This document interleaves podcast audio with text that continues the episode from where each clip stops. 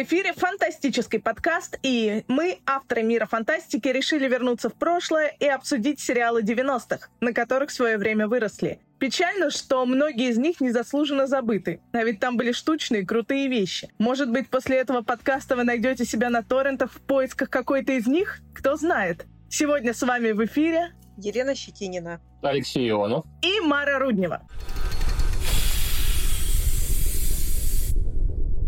Сегодня мы с вами собрались тут, чтобы вспомнить сериалы, на которых мы выросли. И, наверное, для части наших зрителей надо рассказать, что когда мы росли, мы смотрели сериалы совсем не так, как сейчас. У нас не было Lost фильма, у нас не было торрентов, у нас не было компьютеров. Ну, точнее, были, но они выглядели немножко не так. И в основном э, сериалы можно было посмотреть только если они шли по телепрограмме. С этим связана моя очень большая травма, до сих пор не проработанная, я расскажу о ней потом. Но я уверена, что кто-то узнает сейчас из наших слушателей, а кто-то вспомнит с ностальгией, как бежал из школы института, чтобы включить идущий в 17.00 или 20.00 сериал, потому что если ты пропустишь эту серию, ты никогда больше не увидишь ее снова. В общем, зумеры, Устраивайтесь поудобнее, и сейчас вам деды будут рассказывать, как они смотрели телевизор до вашего рождения. Да, и но только не только деды, но и, собственно, и бабушки. Вот тут вот тот случай, когда вдруг чувствуешь весь груз а, тех лет, который лежит на твоих плечах, но при этом есть такое сладостное чувство, потому что действительно это было что-то необычное. Когда не было, соответственно, интернета, и в лучшем случае, если вы помните, у нас были программки,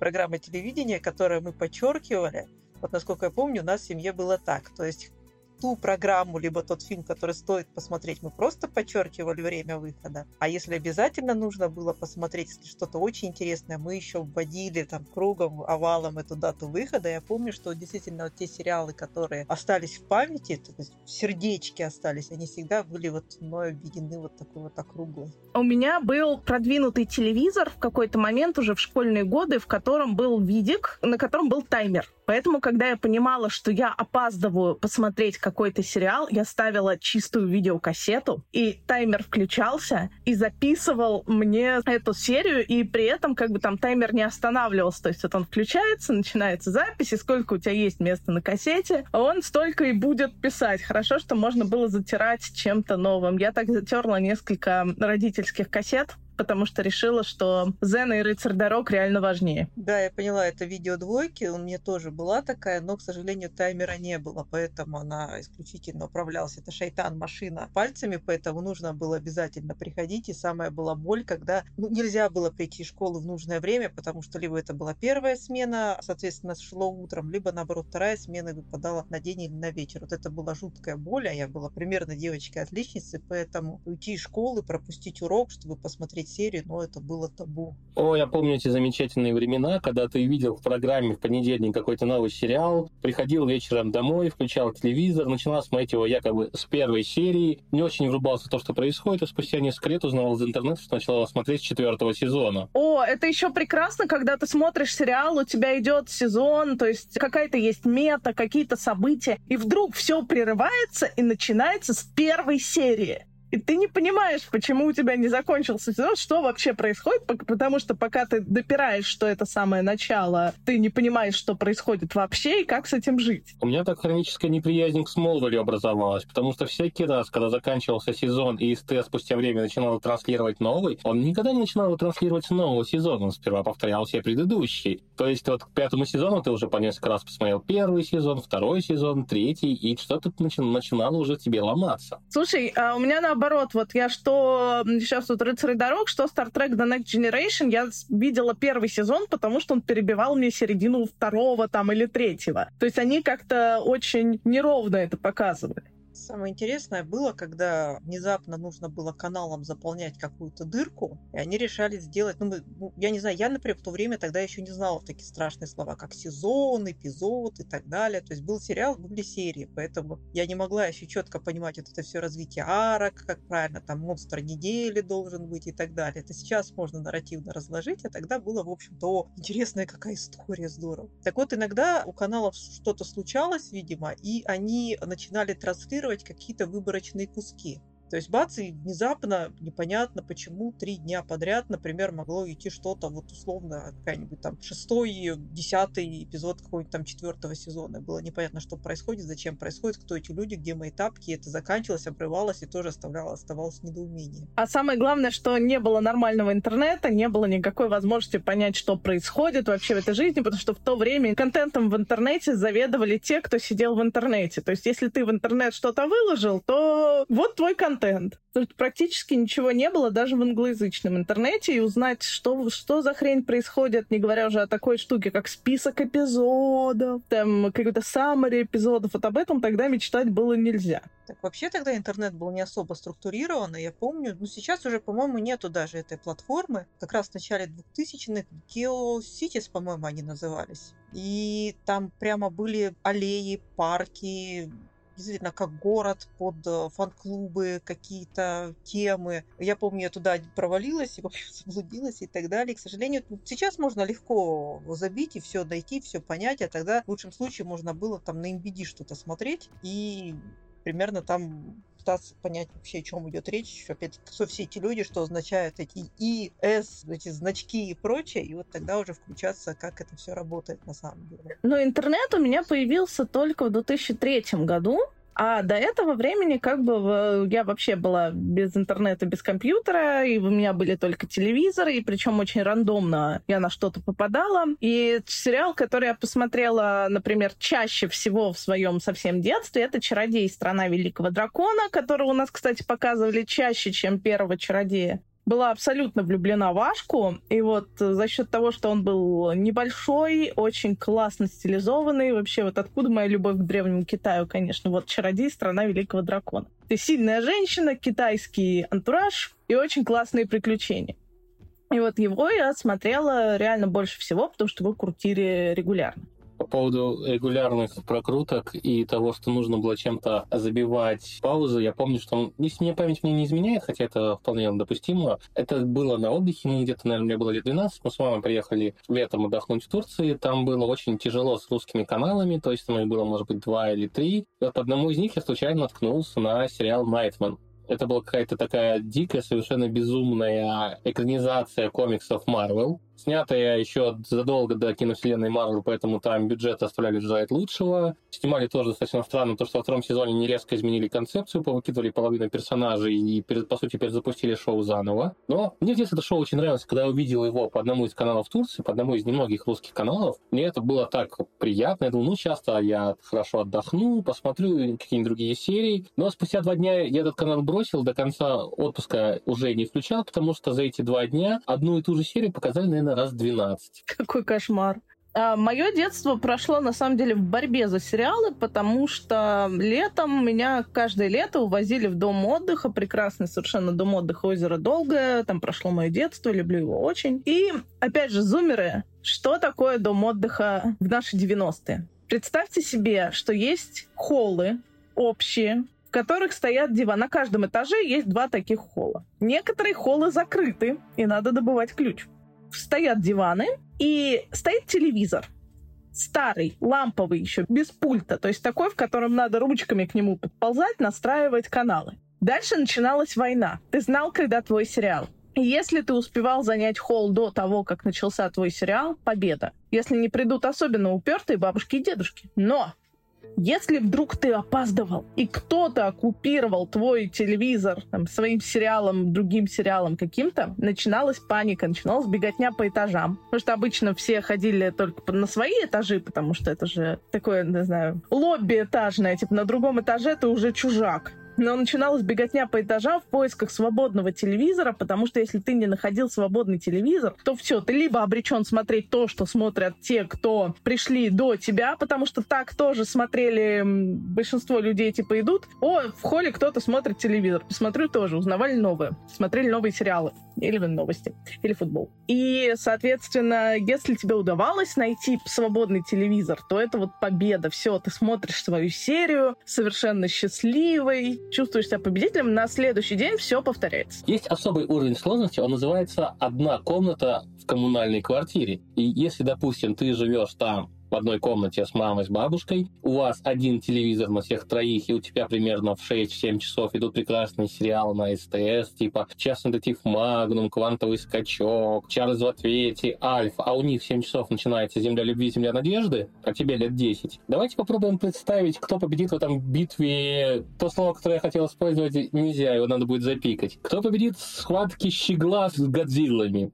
Но, тем не менее, мы как-то выжили и как-то посмотрели даже какое-то количество сериалов, и они у нас настолько отложились в подкорке, что даже спустя 15, 20, 25 лет мы их вспоминаем с большой теплотой и готовы о них рассказывать в течение, видимо, полутора часов в этом подкасте. Итак, о чем мы сегодня поговорим? Поговорим мы сегодня о избранных сериалах, потому что, конечно, мы не можем рассказать обо всех, которые тогда шли, их очень много, но мы поговорим о самых-самых, которые затронули нашу душу. Это, конечно, Зена и Геракл, они идут у нас в связочке. Знаменитое Десятое Королевство. Зачарованные, потому что, да, они тоже были так давно. Горец, Санта-Хрякус и Цвет волшебства, представьте, они тоже были давно, и даже «Опочтарение» — это уже, считайте, сериал нашего детства, хотя «Опочтарение» было как раз сравнительно недавно. Чародей, чародей, страна великого дракона. Мерлин, о боже, я такой старый, для меня Мерлин вышел вчера. Легенда об искателе, самая плохая ведьма, Фантагеро,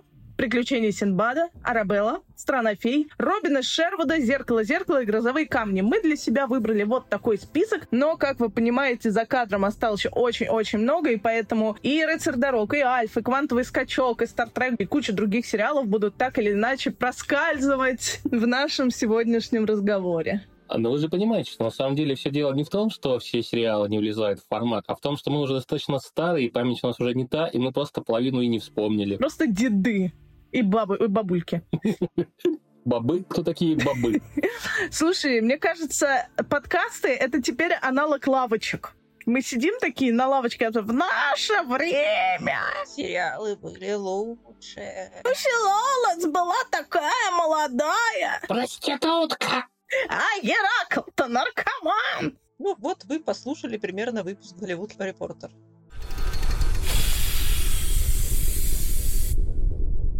Судьба у актера, игравшего Геракла, действительно не самая хорошая. Да ладно, Кевин Сорба нормальный. Ага, он стал, он стал этим, господи, сторонником Куанона или республиканцем. Так, в моей голове Кевин Сорба еще молодой, мускулистый, с пронзительными светлыми глазами. И при этом он заработал на съемках Геракла сердечный приступ.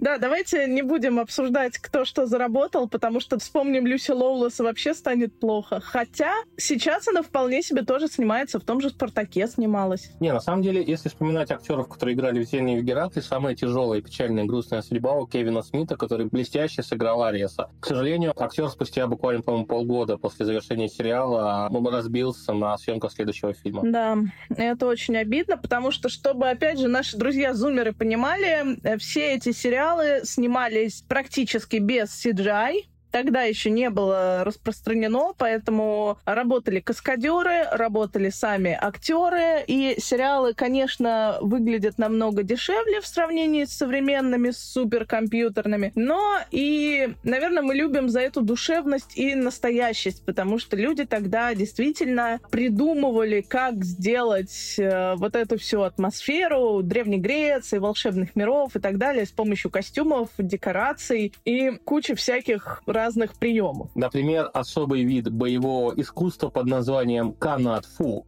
Канат-фу — это когда персонажи летают в кадрах как будто бы на канатах, что, собственно говоря, и было правдой, но канаты потом все-таки как-то пытались замазать на постпродакшене. Но при этом получалось все равно, что персонажи просто летали подвешенные на невидимые веревки в кадре, красиво взлетали и красиво нанеслись на Геракла по воздуху. Поэтому в удивительных странствиях Геракла у него такое количество летающих врагов. Кстати, канат Фу до сих пор распространено в азиатских дорамах. Они до сих пор летают на тросах и вполне успешно. Я помню, что во время учебы на историческом факультете как раз именно странствие Геракла, но и отчасти Зена. Это были таким своеобразным жупелом, который всегда показывали юным студентам говорили, вот, посмотрите, как в Голливуде искажают историю, ведь древние греки никогда не ходили в штанах, а Геракл ходит в штанах. Но это Австралия, это не Голливуд. Это Новая Зеландия. Это был золотой век Австралии и Новой Зеландии, потому что они принесли кучу прекрасных сериалов, а потом, к сожалению, все И вот сейчас австралийских актеров хороших много. Посмотрите тот же каст, например, «Хоббита». Но а, именно австралийских крутых сериалов уже давно не было на рынке. Ну, тогда у нас преподаватели не разбирались особо в сортах э, сериалов, поэтому у них был только один вариант. Все, что плохо, это Голливуд. К сожалению, новозеландский сериальный бум закончился ну, где-то в конце 90-х годов, как раз вот на последних сезонах Геракла и Зены. А виной тому один приятный человек, э, гиковатый парень, который решил, что он снимет в холмах Новой Зеландии «Властелина колец». И переманил всех более-менее значимых специалистов, которые сидели на островах. И все. Собственно, да, половина вот э, людей, которые делали спецэффекты для Геракла Зены, половина из съемочной группы. Всех, Вета, кто... по сути, из них состоит. Да, Вета, да, студия Вета. Они все зашли в итоге к Джексону. Ну, вот так закончилась великая эпоха сериала. А помните, да, во времена древних богов воителей и королей простой народ искал защитника. Им стала Зена, королева, закаленная в боях. Это история о страдавних временах, временах мифов и легенд, когда древние боги были мстительными и жестокими и обрушивали на людей все новые страдания. Лишь один человек осмелился бросить вызов богам. Киракл. Он странствовал по земле, сражаясь с приспешниками своей злобной мачехи Геры, всемогущей царицы богов. В роли Геракла Кевин Сорба. В роли Зены Люси Лоулес. В роли Ялая Майкл Хёрст. В те времена, да, саммари сериала сообщалось прямо во время опенинга чтобы люди понимали, что они смотрят. Да, особенно учитывая, если вот как о чем я и рассказала, когда внезапно иногда начинали показывать серии откуда-то из середины, чтобы хотя бы человек понимал, о чем идет речь и вообще кто они все, кто его сейчас окружает. Это, кстати, очень ценно, поскольку действительно, ну вот как мы сейчас все поняли, это стало такой неотъемлемой частью, действительно какой-то своеобразной магии слов, когда вот вы сейчас произносили фразы опенинга, и действительно вы звучала и музыка в памяти, и какие-то кадры, которые сопровождали нарезка этих кадров. И, и сразу просто, да, это становится просто вот легендарной речевкой. Кстати, я пересматривала Зену первые два сезона несколько лет назад. Дальше просто мне времени не хватило, я с удовольствием пересмотрела ее всю, я думаю, я это все-таки сделаю. И Геракла заодно. Но просто в моем детстве больше было Зены и намного меньше Геракла. То есть я Геракла уже досматривала сильно позже Зены, сильно. И я обнаружила, что весь первый сезон Зена приходит в любую деревню, к любым людям и говорит, о боже, это Зена, какой ужас. И Зена такая, сейчас я вас спрошу. И тут я поняла, что Зена просто идет обратно. То есть она прошла всю Грецию, как злодейка, приспешница всех злодеев местных. Передумала, развернулась и пошла обратно творить добро и со злодеями бороться действительно выглядит так, потому что весь первый сезон Зену принимают очень плохо. Ей приходится доказывать, что она теперь добрая, хорошая спасительница-защитница. И в этом плане, конечно, Габриэль, которая заботится о ней и верит в нее с самого начала, очень классно ее оттеняла. И вообще вот линия развития Габриэль — это настолько нереально крутая арка для тех времен, это настолько крутая история. Кстати, к вопросу о тех, кто кричат, ну почему нет истории про сильных женщин? Вот вам история про сильную женщину. Деревенская девочка, которая стала к концу крутейшей амазонкой. Да, вообще поначалу ничего не умела, потом она начала как-то сражаться, потом освоила шест, она сражалась шестом. Потом в какой-то момент обрезала все волосы, надела какой-то индийский сари и стала всех мочить кинжалами. Я, кстати, сейчас вспоминаю как раз эти серии становления Габриэля Амазонка. Я вспоминаю этот ужас, потому что это шестой, по-моему, сезон. Он совершенно жесткий, где у Зены рождается дочь, и тоже с каким божественным силам. Потом Зене ломают ноги на кресте, Габриэль ее спас... В общем, там такое месилово пошло. И мне очень нравится, что в какой-то момент Зена стала уязвимой, такая вот непобедимая воительница, она стала уязвимой, у нее были слабые места, а Габриэль, наоборот, набирала силу и сражалась. И Габриэль никогда не сдавалась и не отступала. А еще она Барт. Она вот реально этот классический Барт, она такой лютик. Просто если бы лютик в какой-то момент тоже взял меч, выпил ведьмачий эликсир и пошел мочить монстров и людей. Ну, в целом, на самом деле, это оба сериала, они же относятся к одной вселенной, и в целом Зена начинала как спин Геракла, как персонаж, который появился в одной из серий Геракла, как злодейка, которую Геракл помог вернуть на сторону добра, и, по идее, по-моему, в изначальном варианте сценария вообще должна была погибнуть в конце серии. Но потом Роб Тапперт, есть две версии истории. Одна одна версия, что он разглядел в ней потенциал, а другая версия, что он разглядел в Зене Люси Лоулес, на котором впоследствии женился, и решил, что нужно бы ее оставить на съемочной площадке, чтобы не надо было далеко бегать на свидание. Так или иначе, Зена потом родилась вот как спинов Геракла, который стал популярнее Геракла и вырос, и затмил его во многом. Но в итоге все равно Зена обязана Гераклу, а Геракл очень многим обязан Конану. Когда Рок Тейпер с Сэм Райми только думали о том, чтобы они хотели снять, они изначально хотели снять сериал про Конана, но им никто не продал права. И тогда они решили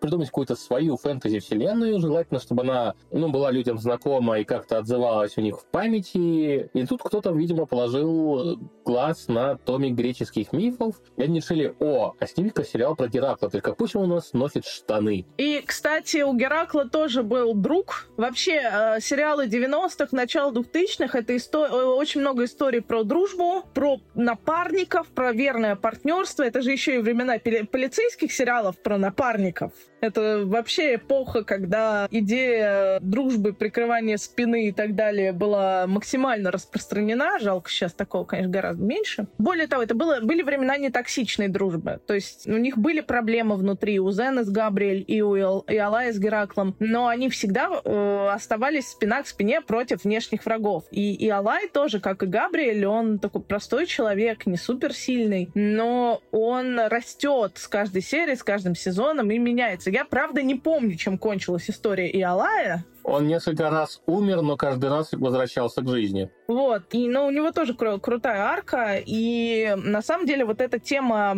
«Двое против ветра», она очень крутая. И она она начинала трансформироваться в 2000-х, потому что еще в Мерлине и в начале Супернатуралов она остава оставалась. Типа, почему я бросила смотреть Супернатуралов? Потому что я начала смотреть сериал про двух парней, которые спина к спине, двух братьев, охотятся на нечисть. А потом вдруг начались какие-то щи, какая-то... А потом они больше времени проводили плача друг у друга в объятиях. Но, понимаешь, это перестало быть вот спина к спине против всего мира. В Мерлине тоже там начались конфликты между Артуром и Мерлином, хотя хотя, ну, не знаю, мне, мне так дорога вся эта тема напарников, вся эта тема крепкой дружбы, иногда очень крепкой дружбы. Мы помним финал Зена, но мы не можем о нем говорить. А мы же сейчас говорим о Мерлине с Сэмом Нилом, да, который по Хогмарку крутился. Этот Мерлин. Знаешь, я такое ощущение, что мы говорим про разных э, Мерлинов, потому что я говорю про Мерлине 2004 что ли, года или 5 которые уже BBC-шные. А, господи, ты про этот,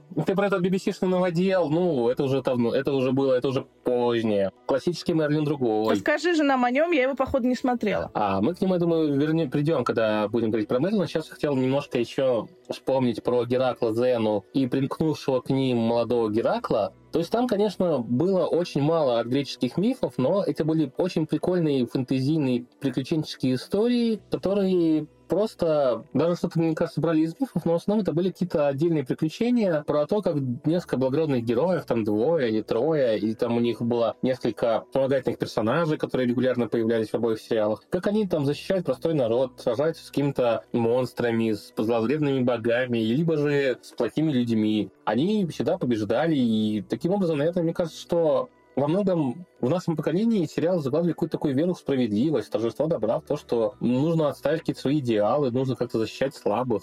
И в этом они очень хорошо справлялись, потому что что Геракл, что Зена, они практически всегда побеждали, хотя у Зены история была глубже, она у нее была мрачнее, потому что Геракл это такая типичная приключалова, где там два героя ходят и приключаются, у них там особо не было никогда каких-то проблем, кроме этой достаточно жуткой и растянутой на полсезона арки, когда тело, по старого друга Геракла вселился демон, и он там убил Иолая. Геракл потом за ним очень долго охотился, потом горевал по смерти Иолая, потом оказалось, что у Иолая уцелел двойник, живший в другом мире, где Геракл стал злобным тираном по прозвищу Суверен. Здесь должна быть перебивка с криком «Disappointed!»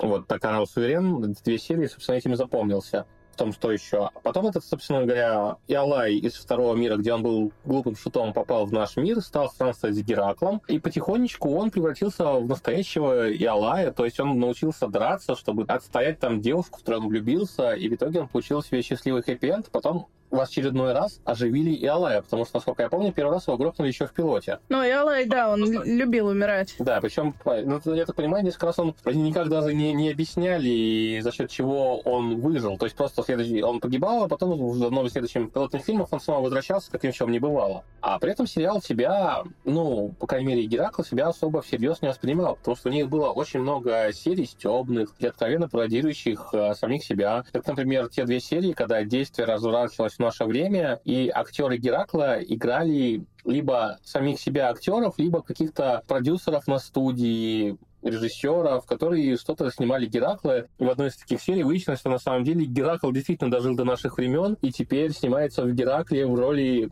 под видом Кевина Сорба. Боже мой. Это я, кстати, не помню. А в Зене в какой-то момент началась мета такая тяжелая очень. Она стала действительно мрачнее. Они ушли от формата одна серия, одно приключение. И вот где-то как раз с шестого сезона началось прям все очень мрачно и тяжело. Но все равно с надеждой и верой в справедливость и добро. Да, и я помню, в свое время это очень сильно бесило Кевина Сорба, который жаловался, что Азен у него там забрала и славу, и лучшие сценарные, сюжетные какие-то арки, и лучшие там сценаристы и операторы работали над Зеной. А Тапперт ответ отвечал, что просто Геракл, просто как персонаж, он достаточно простой, то есть полубог, хороший, творящий справедливость. То есть ты не очень много сможешь из этого тропа выдавить. А Зена, как исправившаяся злодейка, которая очень долго была вынуждена исправлять свои собственные ошибки, свои собственные прегрешения, она, да, там было гораздо больше глубины, наверное. Это сама эта тема позволяла копать глубже. В итоге там действительно были какие-то сюжетные линии очень грустные и печальные, особенно когда, по-моему, в конце какого-то из последних сезонов их, по-моему, распяли на кресте. Да-да, это там ей сломали ноги. Да, Я помню как... ее, вот прям она сейчас перед глазами стоит, жуткая сцена была. Да, как они потом вроде как умерли, их арест, который за там 10 сезонов там там за пять сезонов Геракла, за пять сезонов Зены показался таким злобным поганцем мстительным. Он там печалился, грустил, он их хоронил и прям показывал настоящие эмоции. А потом, спустя сколько там, 20 лет, они каким-то макаром вернулись к жизни и выяснили, что дочка Зена теперь стала очередной злодейкой на службе, по-моему, у римлян. Да, там же еще Калиста была, которая все это проворачивала, что ли. Да-да-да, это были два таких поганца-злодея. Арес и Калиста. Я помню, там в какой-то серии они, по-моему, Суефо пытались решить, кто будет первым пойдет бить Геракла. Ну вот, мне кажется, что как раз получается, что Геракл и примкнувший к нему совершенно верно молодой Геракл, между прочим, где молодого Геракла играл Райан Гослинг, а продюсером был Сэм Рейми. И эти два сериала, они, по сути дела, погорели на том, что им принесло известность и за счет чего они, они смогли взлететь. То есть, по сути дела, совершенно верно. Геракл — это популярный троп, это популярный герой. В общем-то, большинство зрителей, подавляющее большинство зрителей, в общем-то, знало о том, кто такой Геракл, хотя бы в общих чертах и, в общем-то, при желании узнать больше всегда можно было, там, не знаю, погуглить, сходить в библиотеку, взять книжку и так далее. То есть они, в общем-то, использовали развитую мифологию, они использовали уже до этого хорошо развитого в других произведениях персонажей, и они могли э, вот на этом богато удобренном поле выращивать все, что угодно.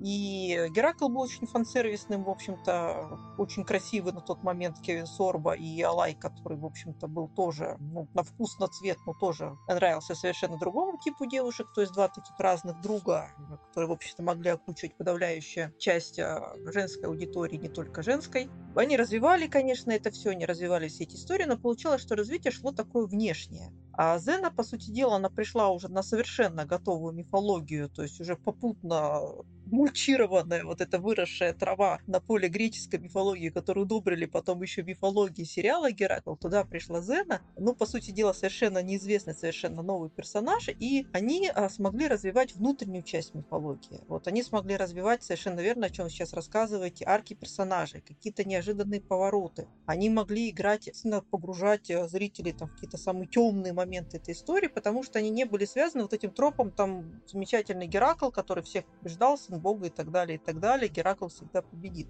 И получилось в, так, в таком случае, мне кажется, очень такой интересный момент, что Зената, по сути дела, сейчас стала наиболее мемным персонажем. Кевин Сорба потом отыграл примерно такого же а, персонажа в Пуле Завоевателя по Говарду. Ну да, Люси Лоус, в общем-то, сейчас в основном тоже помнит как Зену, несмотря на то, что она, например, снимается в сериале «Спартак», режиссирует, который как раз, кстати, актер, который играл и Алая. То есть это такая тесная дружба получилась, у всех такие тесные связи. Как, знаете, говорят про английских актеров, британская коммуналка. Очень интересный такой момент, что действительно в одном случае сериал выиграл за счет а, внешних моментов, внешнего фан-сервиса, а в другом за счет погружения в этот мрачняк, который был необычен, наверное, непривычен, и я думаю, что зрители, которые привыкли уже к тому моменту, посмотрев и Геракла, и молодого Геракла, они просто этого не ожидали. И это било их по голове мешком буквально.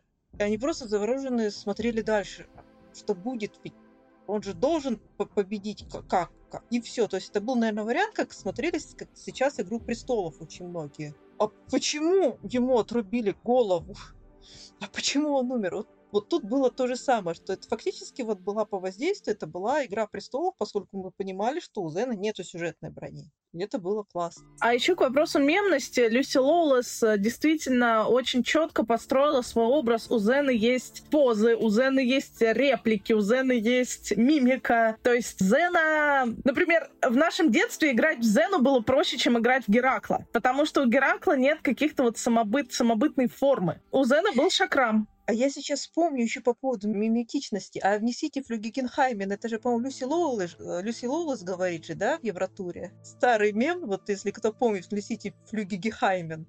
По-моему, там она как раз. И если это так, да-да-да, это тоже вот этот отыгрыш Зены, то есть это степ над тем образом Зены, в который вот, ну, она попала, нельзя сказать, там, ловушка, не ловушка все-таки, но тоже такой забавный был аллюзия. На самом деле, я сейчас вспоминаю, что вот мы говорим, что Геракл такой достаточно простой персонаж, а ведь у него за время действия сериала, по-моему, как минимум две жены погибло то есть их при помощи Геры уничтожила. А потом он в какой-то из серии Зены уже под конец прирезал собственного отца. Ну, им всем было весело. На самом деле там было много очень того, что сейчас назвали бы стекло, но тогда это было ну, абсолютно нормально. Никто не беспокоился о триггерах для зрителей. Поэтому некоторые вещи такой смотрел, типа, а, я просто... Я вспоминаю, как в Star Trek TNG умерла Таша Яр, и это многими годами позже я там узнала, что да, Деннис Кросби поссорилась с Джином Роденберри, покинула съемочную площадку и все такое. Но это было потом, а тогда меня просто внезапно посреди сезона убили любимого персонажа.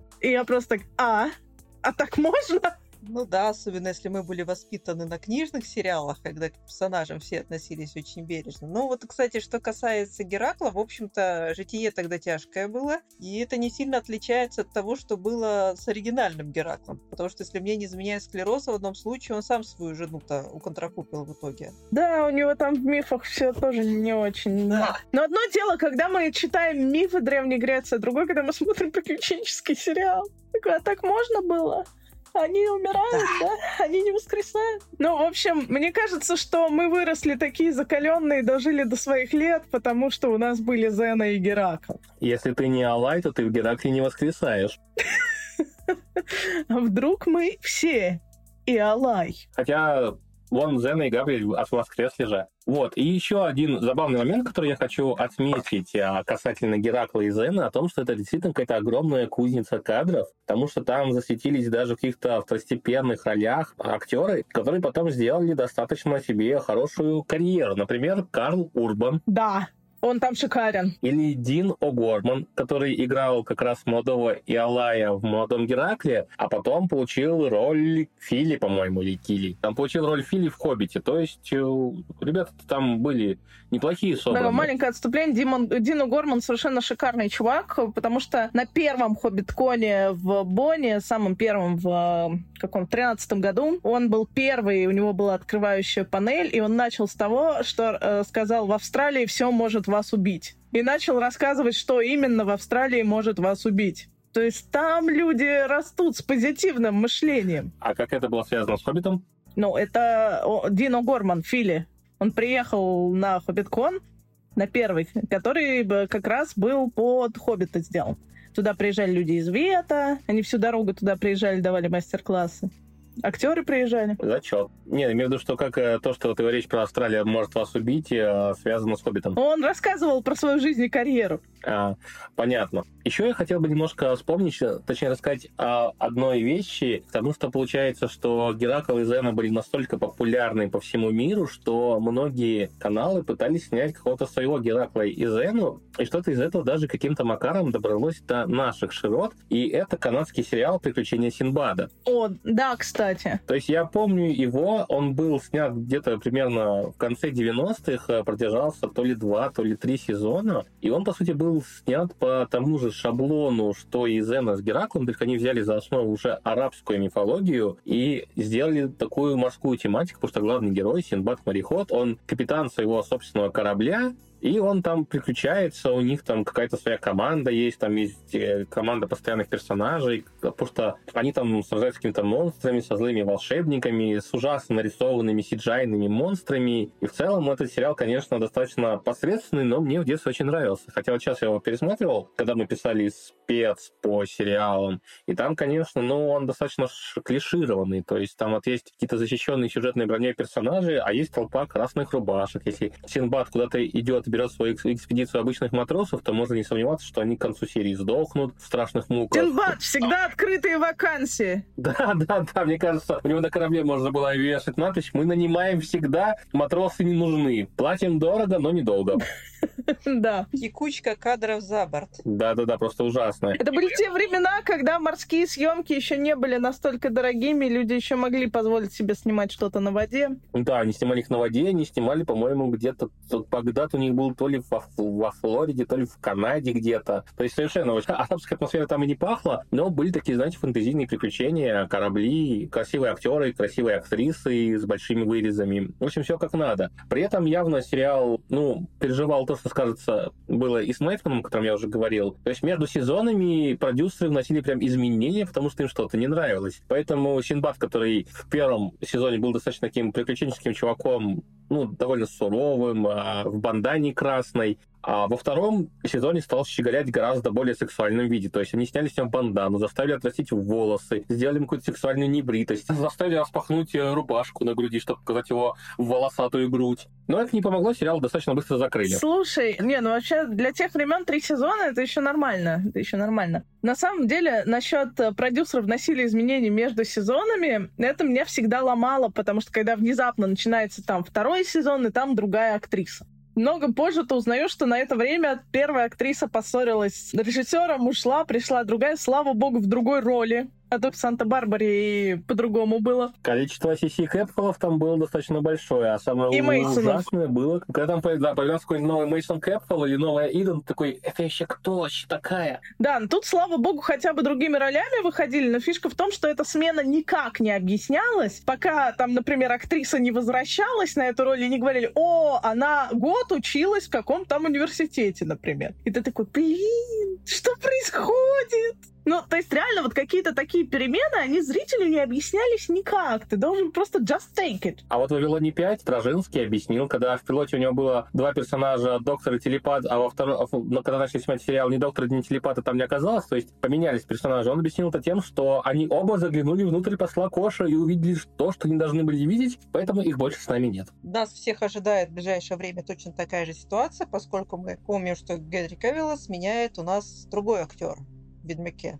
И все, конечно, сейчас читают интервью режиссеров, там все, что касается шоураннеров, ищут хотя бы крупицы того, как же они объяснят, почему у нас Ведьмак так поменял лицо, но, судя по всему, все склоняется к тому, что нам никак не объяснят. Просто в новом сезоне у нас будет новый Ведьмак. Вот все новое это хорошо забытое старое. А ведь мы также ждали, что в концовке мы просто увидим, как Геральт регенерирует из Кевилла Хемсворта, смотрит на себя в какое-нибудь отражение и говорит, до сих пор не рыжий. Угу. И прячет при этом звуковую отвертку.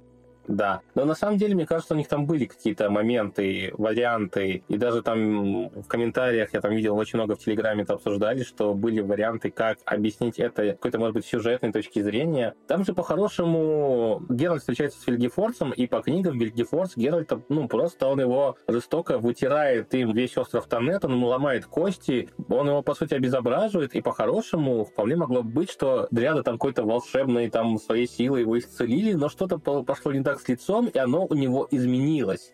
Ну, вообще, мой любимый вариант был, когда кто-то пошутил где-то в Телеграме в комментариях, что в итоге все это заканчивается кадрами, каким типическим кадром, как Геральт уводит э, лошадь там на закат и говорит, что мы теперь пойдем за Цири, или еще какая-нибудь типическая история. А дальше выясняется, что всю эту историю рассказывает Лютик, и в трактире сидит другой уже Геральт Сом Хемсворт, и говорит, ну и чужу ты тут спорол? Кто тебе сейчас сказал, что я так выгляжу? Я совершенно иначе себя себе представляю. Да, в том-то и дело, что вариантов очень много, и можно действительно, можно вытягивать как-то из э, лора мира это все там. Вариантов очень много. Можно это делать как-то очень героически, можно это делать очень трагически. Можно совершенно верно сделать вот такую вот забавную отсылку, забавное пробитие четвертой стены. Будет очень здорово и тоже, в общем-то, в стилистике, как минимум первых э, частей книги, где тоже было очень много юмора. Почему так проблема нет? в том, что создатели Ведьмака как-то немножко положили и на книгу, и на мир, и на лор. Ну да, мы все помним это скандальное интервью, которое было буквально недавно обнародовано. Да, что зрители тупые тупые, поэтому...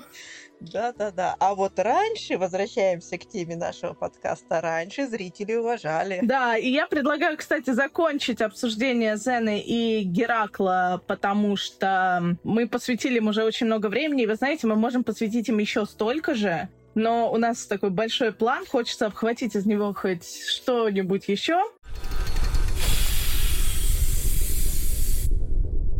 И я отдаю вам слово, потому что, ребят, я тот человек, который не смотрел «Десятое королевство», прикиньте. Оно прошло просто мимо меня. И вот это, да, это то, что случалось с нами в детстве. Если какой-то сериал вовремя не попался тебе по телевизору, ты не смотрел этот сериал никогда. Вот, например, я не смотрел «Десятое королевство», потому что не было ни одного канала, где бы его крутили, мне кажется. Я его увидел уже позже. То есть как, я увидел кассету в прокате с «Десятым королевством», но тогда меня всегда влекло к другому стенду, где стоял первый сезон «Звездных врат». Поэтому как-то «Десятое королевство» даже и не увидел. А у нас кто-то его видел из нас? Лен, ты видела? У меня получилась другая ситуация. Дело в том, что вот как раз о чем я рассказывала, когда не всегда получалось приходить вовремя. И поэтому «Десятое королевство» я смотрел отрывками, вот именно в том возрасте, когда нужно было его смотреть. И это все перемежалось также... Я только потом поняла, что на самом деле уже история закончилась, и началась другая. И она перемежалась отрывками других сериалов NBC и Холмарка. И я думала, куда персонаж исчез? Ну, наверное, там что-то произошло. И только когда я попала на первую серию «Алисы в стране чудес»,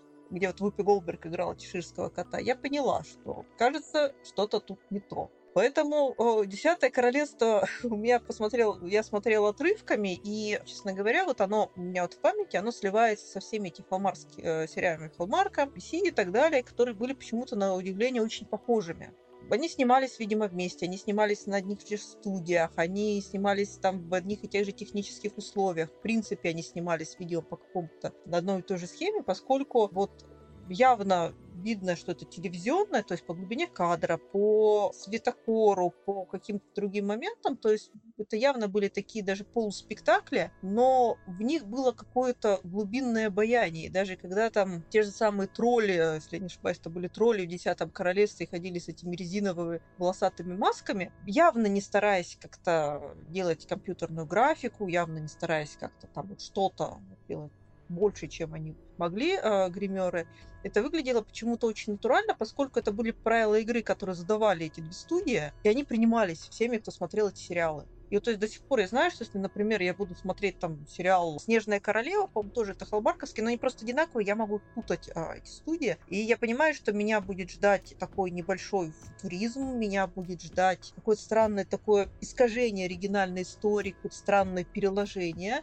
Меня будут ждать очень красивые, действительно, красивые, эстетически красивые декорации, костюмы. Тут можно, кстати, отойти в сторону и вспомнить, например, ту же самую несчастную сериал «Дюна» и «Дети Дюны» которые тоже начало 2000-х годов, и они тоже чем-то вот похожи по интонации с теми европейскими сериалами фэнтезийными, которые в то время снимались. Где были, конечно, проблемы с подбором актеров, но, да, конечно, с изложением сюжета тоже, если это было строилось по оригинальной книге, но при этом это была какая-то любовь к декорациям, любовь к костюмам, которая, возможно, была связана с тем, что технические возможности стали лучше, пленка стала лучше, можно было передавать эти цвета, можно было передавать игру света, можно было передавать вот эти детали костюма, которые там не замыливались, как, например, там 80-е годы и так далее. И они действительно очень красивые, они по-театральному красивые. Это была сказка. Вот я не могу вспомнить «Десятое королевство», я помню их обрывками, я помню принца, который был превращен в собаку, я помню действительно ну, обаятельно колдунью королеву мать. Даже посмотреть, кто же играет, не могу точно вспомнить. Злую королеву Даян Уист, но не могу вспомнить актрису. Вспоминаю действительно такого волка, большого злого волка, который в образе мужчины был э, таким своеобразным, как бы сказать, он был не маскулинен по сравнению с Гераклом, он был такой даже не трикстер, а некий может аутсайдер, может действительно с элементами трикстера, но при этом очень благородный, влюбленный в главную героиню. А тебе не кажется, что любовь к волку привела многих к любви к Локи? Да, на самом деле. Но волк все-таки он чуть более слаб по сравнению с Локи. У Локи есть какое-то могущество, несмотря на его надлом по, если мы говорим например, о Марвеловском Локе, несмотря на его надлом по поводу происхождения, у Локи все равно есть некое могущество и некое такое отчаянный тролль морализм по отношению ко всем. А Волк был чуть более трагичен. Он не был настолько отчаянно дерзок, он был действительно чуть загнан, загнан в угол. И вот этот, знаете, вот классический треугольник Карпмана, спасатель, жертва, охотник, жертва, спасатель, охотник и так далее, этот круг, вот очень многие чувствовали по отношению к волку именно такой синдром спасателя. Клоки тоже, кстати, многие чувствуют, да. Так, ну получается, что про Десятое Королевство мы особенно ничего больше не можем рассказать, потому что тут собрались люди, которые ухитрились остаться без него. Ладно, я думаю, что по Десятому Королевству вполне может собраться отдельный подкаст, потому что я знаю, что у нас в мире фантастики есть авторы, которые безумно его любят. И в том же спецвыпуске по сериалам была большая красивая статья. У меня была проблема в том, что когда вышло Десятое Королевство, мне было уже за 20, и вот этот вот момент, меня эстетически оно мне понравилось во многом. Но проникнуться вот этой историей я все-таки, наверное, не смогла. Я уже сказала, была такая общая смесь всех этих вот сериалов в то время. Ты знаешь, вот насчет проникнуться не смогла, у меня такая ситуация была с Фантагеро. Потому что я очень сильно люблю итальянскую сказку. Она там для меня очень важную роль в жизни играет. И поэтому у меня было такое отрицание сериала, потому что это все не то. То есть вот как ваши преподаватели говорили, в греческих мифах было не так, не носили штаны. Я точно так же, глядя на Фантагеро, такая, это все не то, это все неправильно, это все было не так, зачем они это делают? То есть и просто вот я вытесняла Фантагеро из своей жизни. Это я сейчас понимаю, что сериал-то на самом деле очень классный. У меня с Фантагеро э, отдельная история точнее, история отсутствия этой истории. Вот есть же старый анекдот, что если у тебя в детстве не было велосипеда, а сейчас есть э, Мерседес, у тебя все равно в детстве не было mm-hmm. велосипеда. Вот почему-то я в детстве не видела Фантагеро и, по-моему, пещеру Золотой Розы. И, и никогда я их не... Я не знаю, так, почему. Так получилось. Так это одно и то же. Да, одно и то же. Это одно и то же. У них два названия было. Вот. Я не видела в детстве, и я не знаю, стоит ли смотреть это сейчас, потому что ну, не было в детстве велосипеда. И у меня по отзывам, по рассказам есть такое ощущение, что это какой-то, да, сериал для многих, сериал детства с э, красивой музыкой, с яркими персонажами и так далее, но я не знаю, стоит ли мне его смотреть сейчас, чтобы вот не разочароваться. Или стоит хранить вот это в коробочке, это отсутствие велосипеда, чтобы оно вот так вот у меня и было. Ну, знаешь, когда я пыталась э, посмотреть вот уже во взрослом возрасте «Десятое королевство», я, мне как-то не пошло, поэтому я не знаю. Просто есть вещи, да, действительно, которые надо смотреть э, в детстве. Как говорят, Джек Лондон надо читать в детстве. Но мне, мне кажется, что это все просто настолько индивидуально, тем более в том числе, что мы в этом подкасте рассказываем людям о сериалах, которые они, может быть, захотят посмотреть. То есть я считаю, что шанс надо дать каждому сериалу, потому что, мне кажется, вот тут ламповость и душевность, которая была в сериалах 90-х, начала 2000-х, единственный сериал, который смог сохранить сейчас, из тех, которые видела я, это «Библиотекари». Вот они мне реально напомнили вот это все по атмосфере и дружбы, и хорошей крепкой истории и нужного количества стекла. Но в основном сейчас, конечно, идут другие тенденции. И это меня немножко расстраивает. Потому что для меня вот сериал детства, например, это «Чародей. Страна Великого Дракона», гораздо больше, чем «Чародей», как я уже говорила. И вот, не знаю, если бы в моем детстве не было этой восхитительной женщины Ашки с доспехами, которые стреляют электричеством, то я бы не знаю, где бы я была. Потому что мне кажется, что Ашка — это такой специальный персонаж для становления личности. Кстати, а вы-то смотрели? Чародея? Да. Нет. Да что ж такое? Так, ладно. А грозовые камни кто-нибудь из вас смотрел? Что это? Вот.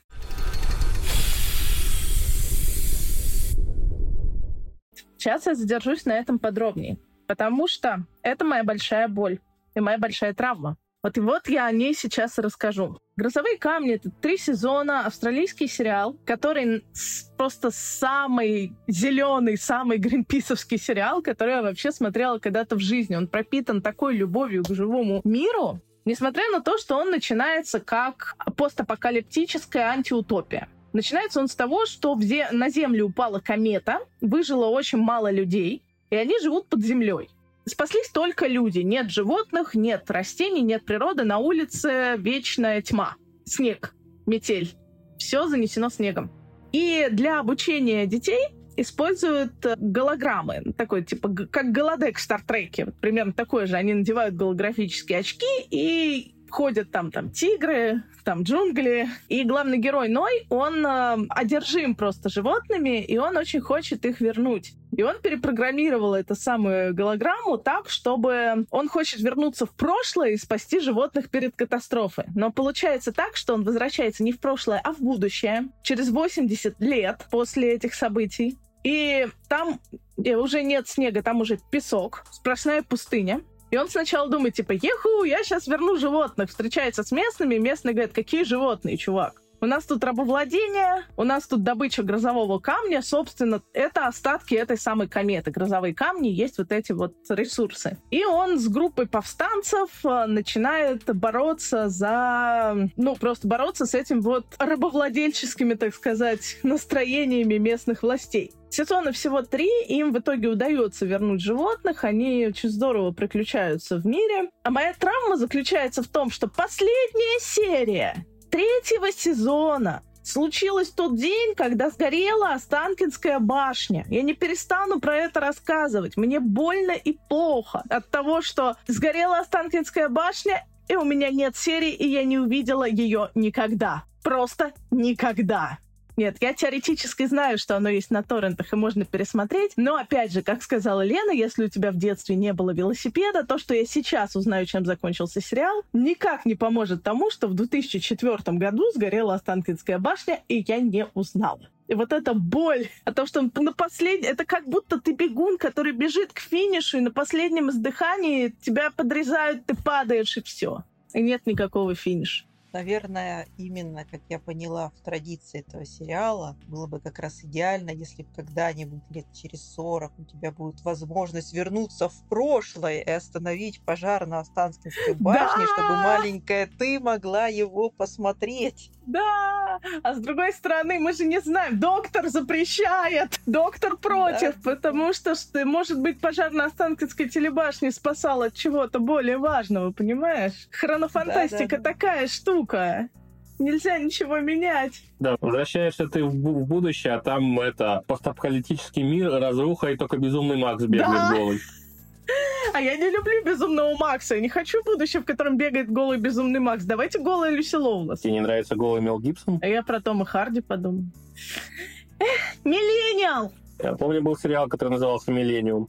А у меня, кстати, есть небольшая история про фантагеро.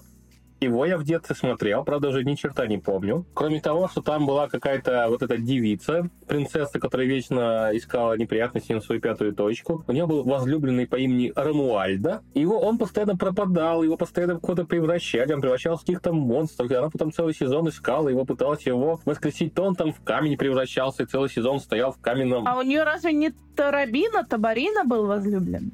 Так, погоди-ка. Мне казалось, его звали Рамуальда. У меня ощущение, что как-то на Т. Терубина, Тарабина. А, нет, Рамуальда. Рамуальда?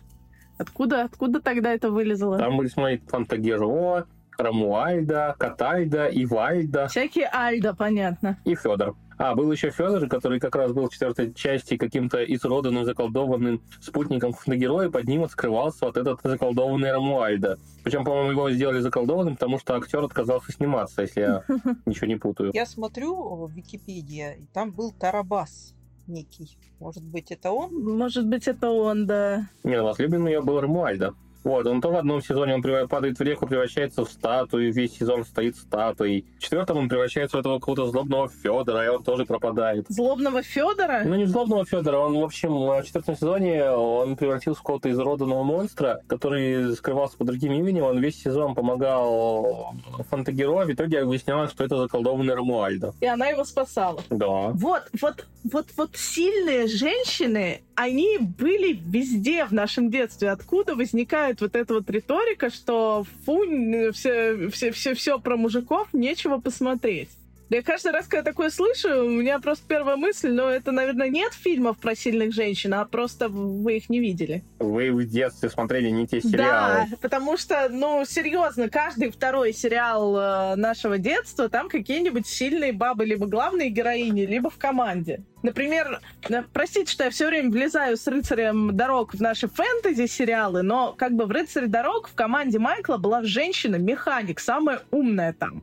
То есть это вам что, не сильная женщина? Давайте вспомним Гаечку. Да, Гаечка, между прочим. Единственная догадалась носить штаны, как Геракл. Мне кажется, если бы она не носила штаны, то там бы все очень плохо было. А, но вообще, мне кажется, кстати, вполне возможно, что Гаечка с чем-то срисована как раз с персонажей из «Рыцаря дорог». Потому что если мы помним а, Чипа и Дейла, то там один носил гавайскую рубаху в стиле частного детектива Магнума, а другой куртку и шляпу Индианы Джонса. Так что почему бы и Гаечки не быть срисованной с кого-то из персонажей сериалов того ну, времени? Кстати, кстати, возможно. Она, немного, она действительно похожа на Бонни Барстоу. Ну вот, кстати, потом, если да. я помню, Гаечка вышла замуж за Вжика. Это уже современность! Это... Мы ее вытесняем! Это современная, а, а современная мета-история не совсем канонична. Да. Она разворачивается в мире, где... Кстати, стойте, подождите. Она разворачивается в мире, где Чипа и Дейла играли актеры. И, соответственно, не Гаечка вышла за Вжика, а актриса, игравшая Гаечку, вышла замуж за актера, игравшего Ну, хотя Вжика. бы так. Хотя бы так. Ладно, давайте вернемся к нашим баранам. Давайте вернемся к сильным женщинам, и вы поговорите про зачарованных.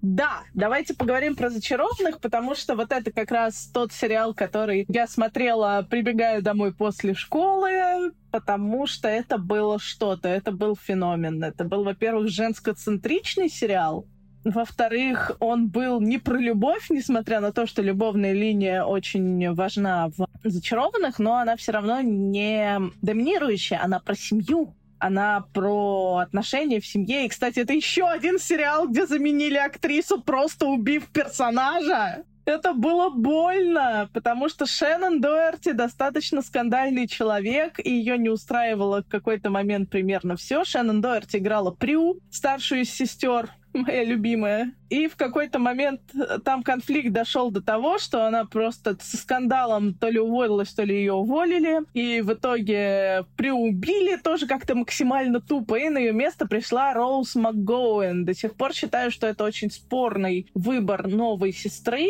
И, в принципе, очень спорный выбор, потому что, ну, типа, сериал разворачивался по тому принципу, что сестер всего три. В этом фишка. И тут возникает четвертая. То есть это было очень странно. Но Роуз МакГоуэн, в принципе, мне всегда казалась очень специфической персоной, как человека и как актриса, поэтому я до сих пор не знаю, как относиться к появлению Пейдж. Блин, не помню уже в каком сезоне. По-моему, в четвертом. По-моему, тоже в четвертом. Мне кажется, или Шеннон Доерти со скандалом уходила из любого сериала, где она была в касте, потому что, если я правильно помню, из Беверли Хиллз я тоже то ли выперли, то ли да, она сама оттуда Да, свалила. у Шеннон Доерти реально постоянные конфликты на съемочной площадке, она очень тяжелый человек, и поэтому она очень хорошая актриса, но работать с ней людям очень тяжело. Кстати, а вообще я, я потому что я следил за зачарованными, ну как следил, они шли в то время, когда я смотрел СТС, наверное, был моим самым любимым каналом, я смотрел там все, что было до зачарованных и после, потому что, по как раз после зачарованных был Альф. Но как-то объяснили ее гибель или просто она за кадром померла? Нет, ее убили в кадре.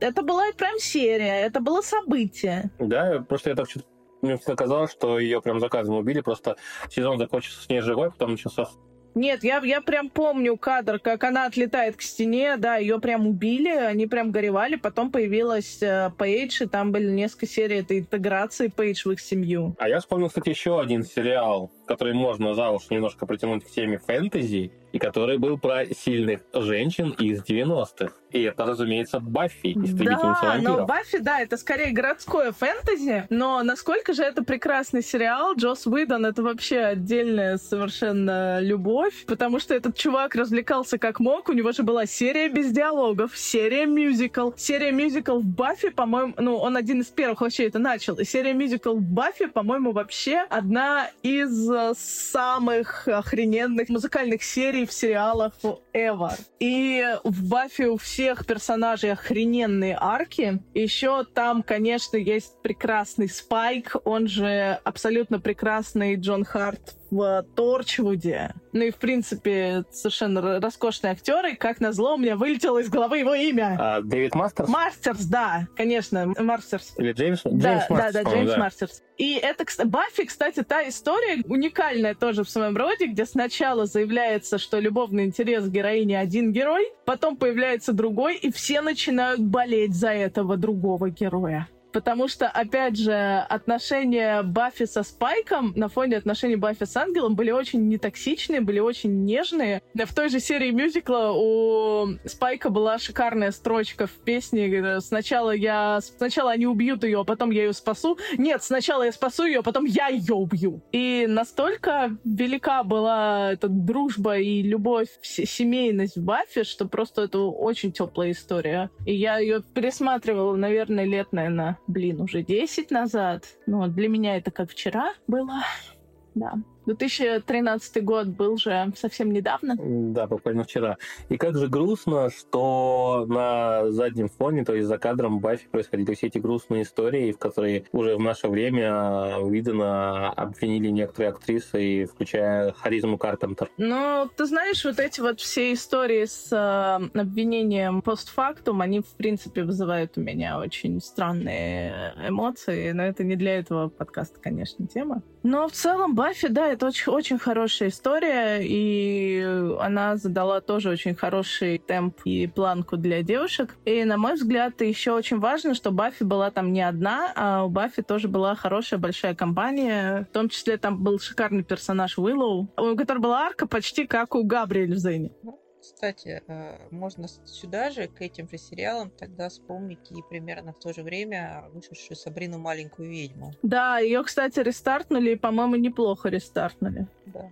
Но в то время, по-моему, вообще был такой бум около городского фэнтези, поскольку был еще сериал, который, э, ну, лично вот у меня по каналу демонстрировался, по-моему, не очень долго, буквально один сезон, а может его половина. Я название не помню, ну, что-то вроде там «Джин у нас дома», вроде того, где мальчик Джин попадает в обычную американскую семью. Вот городское фэнтези, э, некто, обладающий сверхъестественными силами в рамках обычного американского быта, по-моему, в то время как раз был очень популярен сюжет, концепт. Но мне кажется, вампирские и такие фантастические истории, они все-таки немножко стоят за рамками немножко именно фэнтези-сериалов. Но я вот, кстати, сейчас вспомнила еще один именно фэнтези-сериал. Это «Зеркало-зеркало». И это тоже сериал, который никто не смотрел. Кстати, у него было два сезона. «Зеркало-зеркало», «Зеркало-зеркало 2». У меня канал, по-моему, это был даже не СТС, выносил на меня его регулярно. И он меня поражал своим вот какой-то исторической нежностью, потому что я очень люблю европейскую историю. И попаданцы из нашего мира, дети, которые попадают в, по-моему, 19 или 18, 19 по-моему, век и приключаются там, и все это происходит с помощью волшебного зеркала. Я очень мало помню подробностей, которые там происходят, но я помню героиню по имени Констанс де Лютрель и то, как она меня в детстве очаровала. Вот этот сериал я бы, наверное, с удовольствием нашла и пересмотрела, потому что он мне вспоминается очень комфортным. Но тоже, опять же, я не встречала человека, который бы его, его знал. Возможно, у меня был цепи телевизор, который показывал то, что нет. Я помню, я смотрел, это не фэнтези сериал был, но он почему-то очень запомнился. Тоже австралийский сериал «Небесные странники», который по-моему, на ТНТ шел это сериал о детях ученых, которым там 13-14 лет. Они живут рядом с какой-то космической исследовательской станцией, какой-то австралийской глуши, и там девочка очень хочет стать астронавткой, мальчик просто хочет играть рок, и они знакомятся. У них начинаются какие-то романтические отношения между ними, потом у меня ТНТ отвалился на несколько недель, когда он вернулся, и сериал подошел к концу, и выяснил, что ребята уже не встречаются, зато встречаются их родители. Что за подстава? Да.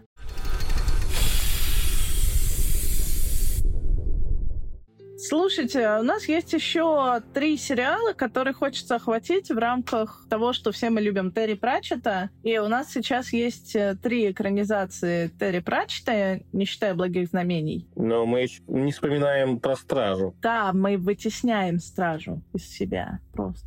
Просто Санта-Хрякус, Цвет волшебства и Опочтарение идут такие немножко втроем, из которых Цвет волшебства самый неудачный и малоизвестный, а Опочтарение самый удачный, а Санта-Хрякус стоит где-то посередине, но для меня, например, он очень дорог, потому что, во-первых, он очень точная экранизация, а во-вторых, с Санта-Хрякуса у меня в свое время любовь к Пратчету и началась, причем очень смешно, я купила книжку в подарок подруге, решила в нее заглянуть и не подарила книжку подруги, зато с тех пор люблю Пратчета. Хотя вот сейчас я пробовала показывать другим людям Санта-Хрякуса, и смотрится для них тяжело. Не хватает современной динамики какой-то. Это очень именно экранизация такая побуквенная, построчная. А почтарение получилось намного более динамичным. А вот цвет волшебства, вот я даже не могу понять, что в нем не то. Вот мне тоже очень нравится из всех трех а, Санта Хрякус, потому что из самого прочита, я признаюсь, мне очень нравятся только две книги. Это «Ведьма за границей», именно что Санта Хрякус. Остальным я чуть более равнодушна. И я помню, что Санта Хрякус, вот в нем была такая неуловимая атмосфера тех самых вот фильмов-спектаклей, как я их назвала. На самом деле, технически они, конечно, не фильмы-спектакли были, но что-то в них было такое очаровательное, театральное, вот и NBC. Вот то же самое было как раз у Санта Хрякуса, но при этом у него было очень здорово, мне кажется, сцеплено аудиальные и визуальные вещи. Во-первых, вот это вступление, когда рассказывается, что вот эта огромная черепаха Туин летит, э, там буквально взлетает в комнаты зрителей, и последняя фраза, что все истории, они о крови, Мгм. и действительно очаровательнейший, который я не очень люблю слушать, э, смотреть фильмы с дубляжом, поскольку все равно хочется слышать э, оригинальный голос актера. Это действительно потрясающе. Но там же Кристофер Ли озвучивал смерть. Разве Кристофер Ли, по-моему, это не его интонация была? Он озвучивал. Ну, в каком-то из фильмов точно он. А он озвучивал в Санта-Хрякусе. В «Опочтарении» уже не он, а в Санта-Хрякусе это была чуть ли не его последняя озвучка. Нет, нет, нет, нет, там Ян Ричардсон был. Ян Ричардсон. У Ли немножко другой голос. Он А так- Ли, значит, в «Свете волшебства» был? Видимо, да. Я не Видимо, смотрела да. «Свет волшебства», потому что если был Ли, я сразу запомнила, поскольку мне очень нравится студия Хаммер, особенно хоррор Хаммера. Нет, я, когда- я помню, что Ли точно озвучивал смерть. На- Возможно, в, в свете волшебства, да, вот может быть там, потому что тут точно его не было в Санта-Хрякусе. Да, по-моему, кстати, волшебства, потому что в Санта-Хрякусе там другой актер был. И для него, по-моему, тоже была последняя роль. И вот эти вот абсолютно шикарные вот действительно вставки, э, там, например, когда он говорит э, уже в конце, что вот там «Ну, солнце бы не взошло, что ты имеешь в виду? Ну, мир бы освещал огромный шар светящего газа. То есть вот этот пафос с юмором, и который сразу же переходил в такой очень трогательные вещи, что людям нужно поверить в маленькую ложь, такую как зубные феи, Санта-Хрякус. Вот как вы цитировали Геракла, я могу цитировать Санта-Хрякуса. А, нужно поверить в большую ложь, такую как справедливость, э, доброта и так далее. Но при этом у него есть абсолютно, совершенно верно было сказано, беда а, отсутствие динамики и очень сильно провисающие сцены, которые связаны с зубной феей, связанные, которые там с постоянно этим похмельным богом, все, что было связано в самом вот этом вот уже когда там бегали с чай-чаем, с, с титаймом или чай-чай, как его переводили, праздно вот эти вот бегания в с- Пит или чай, да, чай, да, по-разному везде переводили, да, по книге. Да, там пить чай был в том в той версии, которую я точно смотрела, вот это было очень затянуто. То есть это какие-то вещи, э, упоминания там немножко связаны со стражей. Оно, конечно, прекрасно читалось в книге, оно действительно перекликается, э, перекидывает мостки к другим циклам Пратчета, но здесь это было очень затянуто, это было очень долго, это было не смешно, это было не трогательно, это было не трагично. И в итоге вот именно вот здесь были основные провисы. И этим страдала именно вторая серия, поскольку, по-моему, как раз был серийный, но, может быть, поэтому он, ну, он не очень все-таки известен по большому счету, если не смотреть вот любителей Пратчета, а в принципе, как бы такого среднестатистического зрителя, возможно, вот из-за этого что-то произошло, поскольку на самом деле, как мне кажется, это действительно один вот из идеальных таких случаев, идеальный случай экранизации Пратчета, поскольку экранизировать его, говорится, на серьезных щах нельзя, поскольку, ну, да. он улыбается. И вот именно вот эта легкая театральность и действительно вот даже то, что смерть, ну это видно, что это просто человек с маской черепа, что они шевелит губами и прочее, прочее это так и должно быть, потому что там Пратчета вроде бы и серьезно, и в то же время несерьезно. И делать э, Санта-Хрякуса со всеми э, там эффектами, чтобы смерть действительно была похожа на скелет, и там и Санта-Хрякус тоже не выглядел как э, мужик в красной шубе с клыками, а действительно был бы какой-то там CGI-эффект. Это было бы совершенно не то. Мне кажется, ощущение вот этой пратчетовской игры с читателем, а тут со зрителем было бы утеряно. Да, Опочтарению в этом плане больше повезло с точки зрения известности, потому что что там все-таки был Чарльз Дэнс в роли Витинари, хотя почему-то рыжий, но при этом все равно сыгравший шикарного Витинари, на мой взгляд. И там был не менее шикарный... Пуаро. Там был Дэвид Суше. Дэвид Суше. Дэвид Суше, да. Там был Пуаро в роли главного злодея. И это, конечно, было совершенно офигенно. Причем в его образе было что-то настолько от клюевского Рошфора из наших мушкетеров. Взяткер Позолот. Да, да. Ну и плюс сам там весь весь каст совершенно шикарный, Стражи. Вот, вот почему у нас этой Ангвы не было в сериале Стражи? А? Там же идеальная Ангва. А мы не говорим про Стражу, этого сериала не было. Да, это не было. А вообще, на мой взгляд, именно «Почтарение» самая удачная из этих трех экранизаций Пратчета, как раз потому, что ее можно показывать людям с Пратчетом незнакомым, и угу. им, скорее всего, зайдет. Потому что это очень динамичный... Проверено можно. Да, это очень динамичный, веселый фильм, а, который больше похож на такого, знаете, «Золотого теленка» или там «12 стульев», потому что Мокрис фон Губвик или Мость фон Липвик, он для такой вот э, Остап Бендер в плоском мире, потому что он постоянно такой весь такой деятельный, устраивает какие-то авантюры, при этом умудряется делать какие-то хорошие вещи и действительно порой чем-то ну, чем-то прям загорается. И когда мы говорим о том, какие актеры снимались в «Почтарении», мы забываем Клэр Фой, которая играла там, господи, ангела красоту добросерд, а потом, извините, из нее сделалась королева Елизавета в «Короне». А «Цвет волшебства» и «Санта-Хрякус», они такие очень дословные экранизации, они очень аккуратные экранизации. Они прям понравятся любому фанату Пратчета, но для нефанатов они будут скучными и непонятными потому что что Санта-Хрякус очень сильно тянется, что цвет волшебства. При том, что Санта-Хрякус, он больше воспринимается как такая, знаете, традиционная британская рождественская комедия но при этом порой очень затянутая, очень нудноватая местами, и хотя там прекрасные актеры и очень близко к книге, все-таки ее бы не мешало сделать подинамичнее, потому что иначе там за просмотром можно и заснуть. Тем более она двухсерийная. Ну, Санта Хрякус как книга сам тоже не очень динамичный. А «Цвет волшебства» — это просто очень ранний прачет, где он еще только начинал оттачивать свой стиль, и я бы ее в целом не рекомендовал людям, которые хотят начать знакомство с прачета. Если они прочитают «Цвет волшебства», они увидят просто такую банальную пародию на штампы жанра фэнтези. То есть Пратчет уже потом стал тем Пратчетом, которого мы полюбили. Он уже потом стал создавать эти блестящие, сложные романы, в которых а, есть и сатира, и не сатира, и он говорит достаточно серьезные темы, и не всегда даже с юмором. Но это все появилось позже. А «Цвет волшебства» — это реально такая очень прямолинейная пародия, в которой Вадим Жан, Вадим Жан же снимал «Цвет волшебства» и «Санта Хрякуса», он там сделал несколько очень интересных, скажем так, кастинговых решений, когда, например, э, туриста из э, местной версии Поднебесной империи играет Шон Эстин, а молодого волшебника Ринсенда играет достаточно пожилой актер.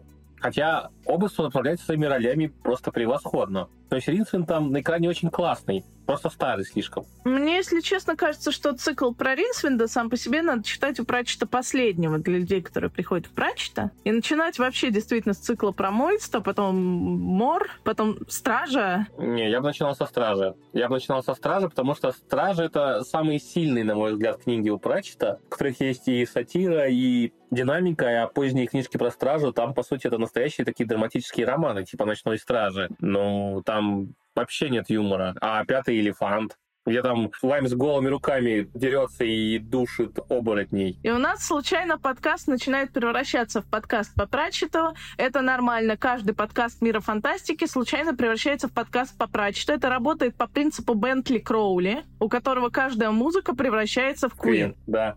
Что еще могу сказать про Пратчета?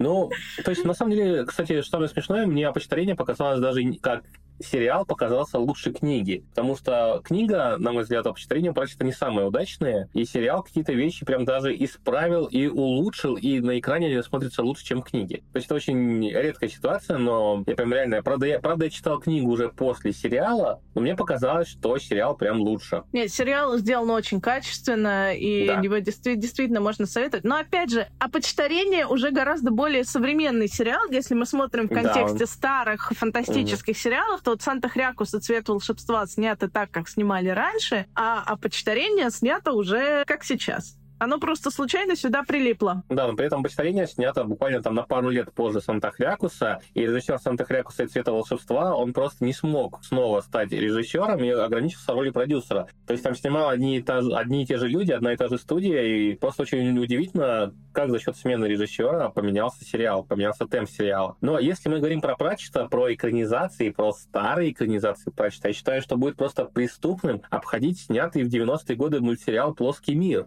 Я в таком даже не знала.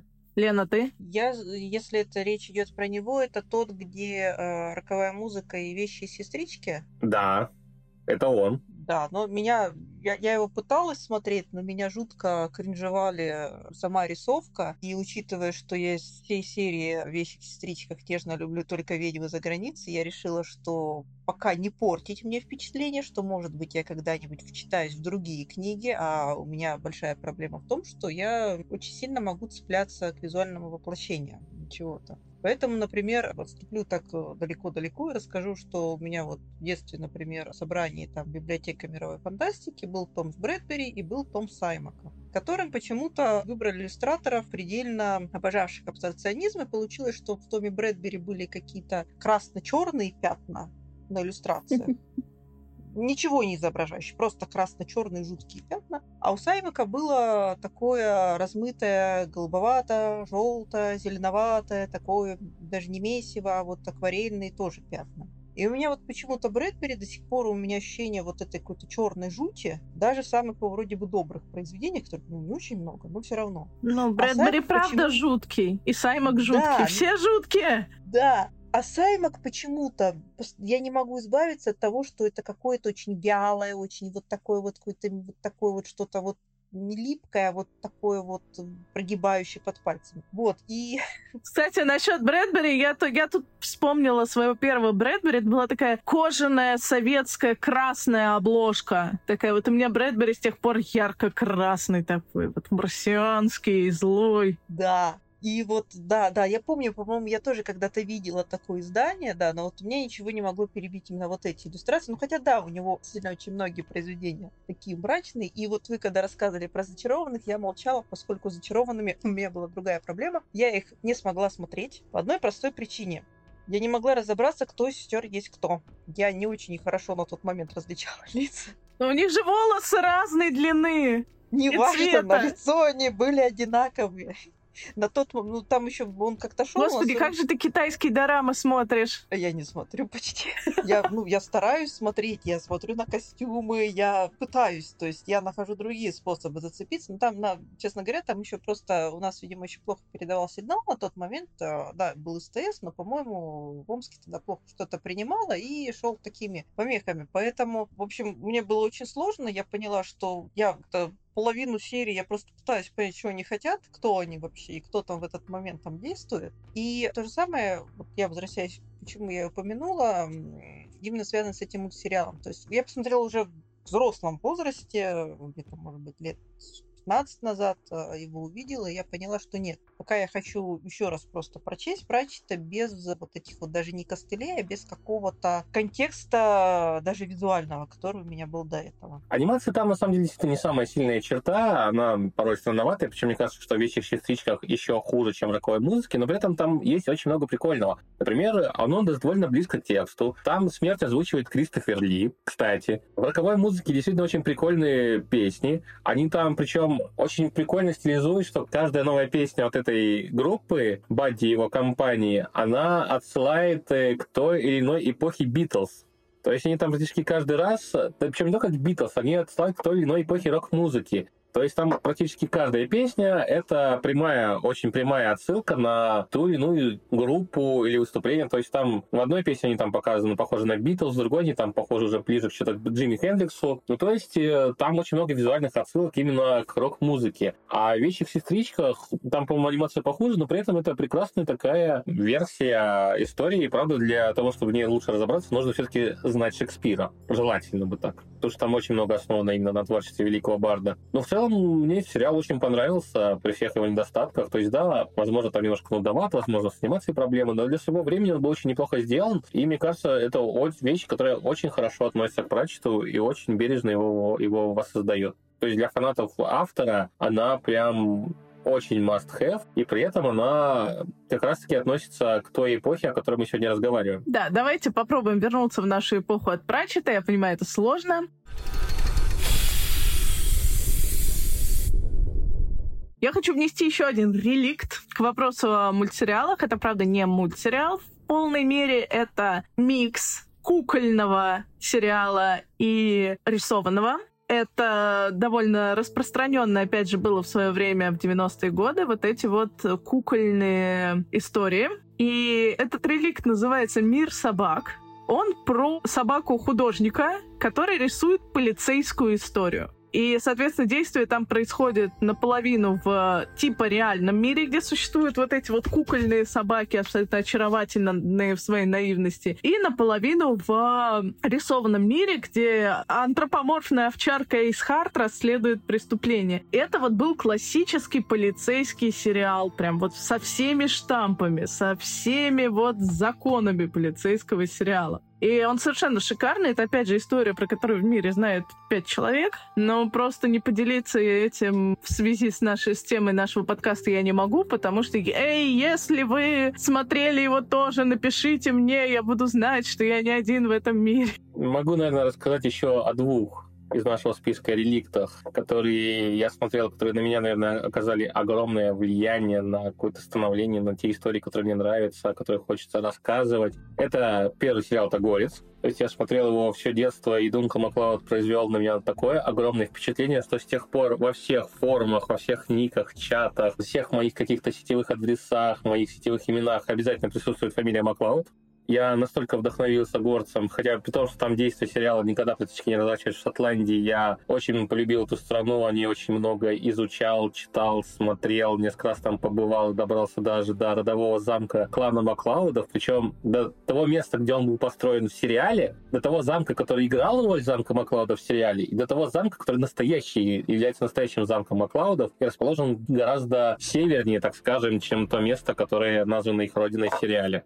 Целом, наверное, сейчас он кажется таким достаточно простым, по сути, наверное, тоже процедуралом, где уже достаточно штампованная история, где главный герой сражается с несправедливостью, с плохими людьми. Правда, при этом он бессмертный, и он часто дерется руками, но иногда достает меч и отрубает там кочерышки направо и налево, потому что там есть очень много злобных бессмертных, и он черпает из них силу. Но при этом это было очень красиво, прикольно снято, там были достаточно разнообразные сюжеты, особенно в тех сериях, когда Дункан Маклауд реально дерется с настоящим злом, а не с очередными бессмертными, а с какими-то там мафиози, там, со злодеями, которые такие, ну да, и сейчас мы его перестреляем, и на этом проблема решена. А потом входит снова Дункан Маклауд, и не понимает, что проблема-то не решена. И там были достаточно, на мой взгляд, прикольные у него второстепенный каст, где, хотя многие, очень многие там... Сериал оказался достаточно жестоким второстепенным персонажем, из тех героев, кто начинали с, с Маклаудом сериал, ни один не дожил до финала. Если так посмотреть, то реально смотреть там на историю Дункана Маклауда, на историю того, сколько персонажей за шесть сезонов сериала он потерял, то это очень грустная история. И вот реально слова песни Queen «Who Wants to Live Forever», они реально обретают новое значение, потому что я не понимаю, как Маклауд не сошел с ума от того количества друзей, возлюбленных, знакомых он потерял за эти 600 лет жизни, или там сколько он живет.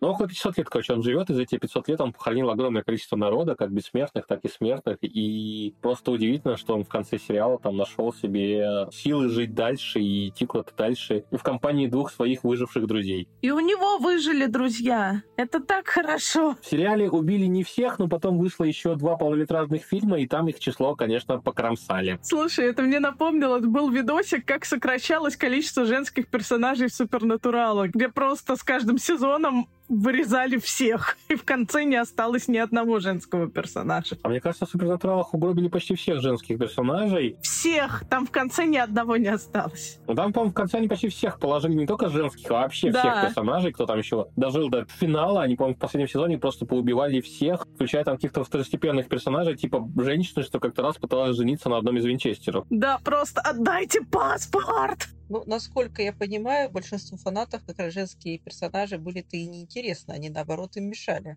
Да, и в да, конце... они мешали перейти на Сэмом, но, блин, там были подожди, такие прекрасные персонажи, та, типа Подожди, Джо, ты, Руби. ты устарел, там же Кастель. А, да, простите. А мы можем Забыл. про это говорить? Нет.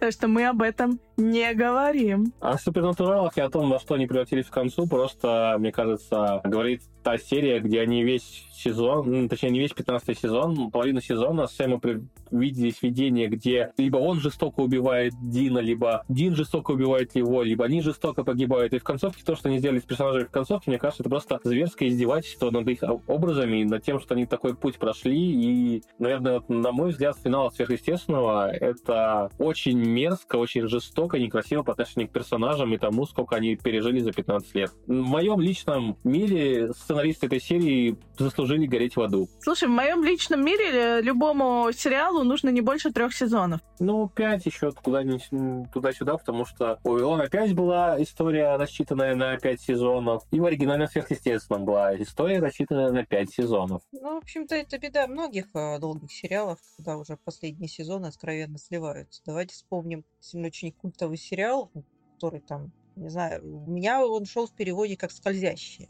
Где-то он шел как путешествие в параллельные миры. То есть э, действительно культовейший сериал, который в том числе затрагивает, например, какие-то фэнтези составляющие, поскольку некоторые миры, в общем-то, были классическими фэнтези мирами, либо основаны на базе фэнтези миров. Но последние сезоны действительно, особенно когда там появляться стали братья, родственники, еще кто-то, когда персонажи стали исчезать, э, заменяться, когда команда бывшая, опять-таки, сильной женщины стала разрушаться, уже постепенно-постепенно, ну, это было не то, что мы начинали смотреть, это было уже что-то другое. И я даже, честно говоря, особо не помню последние сезоны, как они закончились. По-моему, они тоже так это закруглились и закруглились как-то. Скользящие скользнули куда-то не туда, потому что действительно там почти не осталось никого из оригинального каста, все актеры разошлись, и мне кажется, сама суть истории, которая начиналась с оригинальными актерами, с их уходом просто потеряла смысл. То есть мы следили уже не за ними, а за какими-то левыми персонажами, которые появились где-то на полпути в лучшем случае.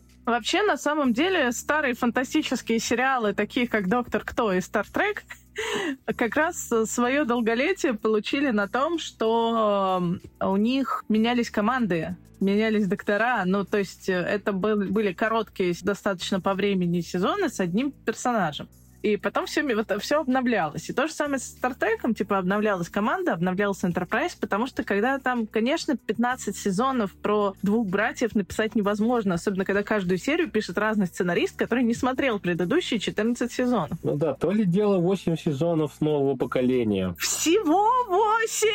И каждый из них очень хороший, и серии там очень хорошие, и персонажи там очень хорошие. А еще 7 сезонов Voyager, сезона, по-моему, сколько там, 6 сезонов а, глубокого космоса 9. Ну не 15 же! Ну да, да, да, короткие, короткие, короткие. По сравнению, ну, по сравнению с 15 сверхнатуралами все коротким кажется. Там не 15, там все хорошо. В общем, Робина Шервуда — это такой прекрасный исторический сериал, который там снят был в середине 80-х в Великобритании. И они постарались, с одной стороны, сделать историю Робина Гуда максимально исторической, то есть они там привязали его к эпохе, к нужной, они там одели персонажей в то, что начали в то время, то есть это там крестовые походы, король Ричард Львиное Сердце умотал там биться за Святую Землю, в его отсутствие принц Джон и его лакеи там разграбят страну. Мы видим конфликт не только между там Джоном и Ричардом Львиное Сердце, которого, кстати, если я не ошибаюсь, играл тот же актер Джон Рис Дэвис, который играл профессора Артура в «Скользящих». Слушай, а это не тот Рис Дэвис, который Гимли? Он.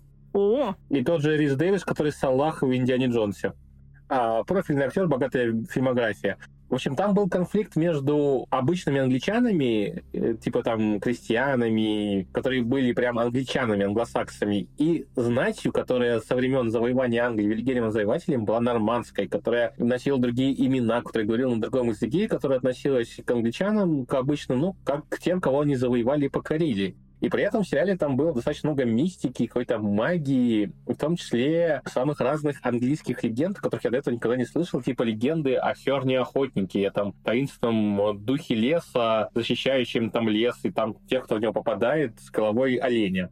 И он это был очень красивый сериал, очень драматичный, местами жестокий, но с отлично проработанными персонажами, с э, четкими выверенными сюжетными линиями. Там было очень много юмора, там был достаточно комедийный помощник главного злодея в лице Гая Гизборна. Там прям сериал можно разбрать на цитаты, огромное количество смешных разговоров, диалогов, типа «Я отлучу его от смерти, а он отправит нас на тот свет». Тогда не буду отлучать его от церкви. В общем, очень классный сериал был. К сожалению, там в конце, по-моему, первого сезона исполнитель главной роли Робина Гуда решил уйти из сериала. Его замочили, нашпиговав стрелами, но решили, что Робин Гуд это не человек, а по сути, наверное, какой-то символ. Они сняли еще два сезона, где место Робин Гуда занял дворянин э, Роберт Хантингтон, которым явился Херн Охотник и сказал, что теперь ты должен стать защитником Шервуда и простых людей. Но там, вот, к сожалению, сериал стал опускаться, потому что, во-первых, и сценарии уже пошли не те, а во-вторых, если там первый актер, э, кто играл Робина, Гуда был просто очень талантливым, то вторым актером стал Джейсон Коннери, сын Шона Коннери, и ходячее доказательство Максима о том, что талант в семье передается через поколение. Я, к сожалению, не смотрела Робина и Шервуда, но я знаю как раз вот эту ситуацию, связанную именно с уходом Майкла Прайда, если я правильно называю его фамилию, с главной роли, поскольку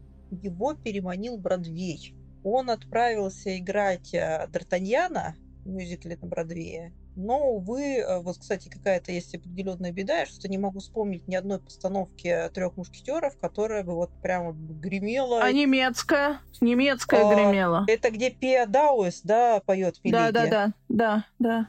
Она, Она была такая громкая. Она еще держится, да, получается? Да, она еще держится. Вот, ну и, соответственно, советская, которую превратили в мюзикл, дописав несколько песен. Немецкая держится за счет Пьедауэс, честно говоря, за счет ее харизмы. И вот она действительно такая странноватая, на самом деле, все, что касается там э, прощальных объятий, Атоса и Миледи и так далее. И, в общем-то, но, э, сказать, вот там, кстати, Миледи тоже очень сильная женщина, и вот эти ее арии там Миледи из Цюрюк, а там Миледи возвращается и прочее. Но мы идем, в общем-то, к это. Возвращаемся к Робину Шеруда. И вот, к сожалению, вот это было промечивое решение актера, поскольку я, насколько помню, у него дальше карьера не задалась. То есть он пытался где-то сниматься, потом получил достаточно серьезную травму и, по-моему, чуть ли не отошел от дел. Есть, к сожалению, тот э, случай, когда... Я его понимаю, то есть это выглядело действительно заманчивой ролью. То есть Бродвей это все-таки... Ну, это фактически как ему предложили бы играть в Амхате, то еще. Ну, слушай, тот же Дэвид Хейсельхоф рассказывал, что как бы он не собирался всю жизнь быть тем чуваком из «Спасателей Малибу». Тем более, как бы, он хотел быть бродвейским актером. Поэтому для него действительно важным этапом в карьере и ролью был именно Джекил и Хайд. Поэтому, да, как бы, если актер хочет на Бродвее, он не будет будет воспринимать сериальные успехи как успехи при выборе между этим и бродвейской постановкой, так что его можно понять. Да, причем роль-то очень хорошая. Роль-то Д'Артаньян, это, в общем-то, тоже могла стать культовой ролью. То есть тот случай, когда я его не могу там сказать, что там погнался за там длинным долларом или за чем-то. Но, к сожалению, вот тот случай, когда не подфартило, хотя... Да, но просто мюзикл не взлетел, да. Да. Теперь мы все знаем Дэвида Хассельхофа как отца Звездного Лорда и Зарду Хассельфрау. А надо, чтобы знали вы как Майкла Найта из из «Рыцаря дорог». Извините.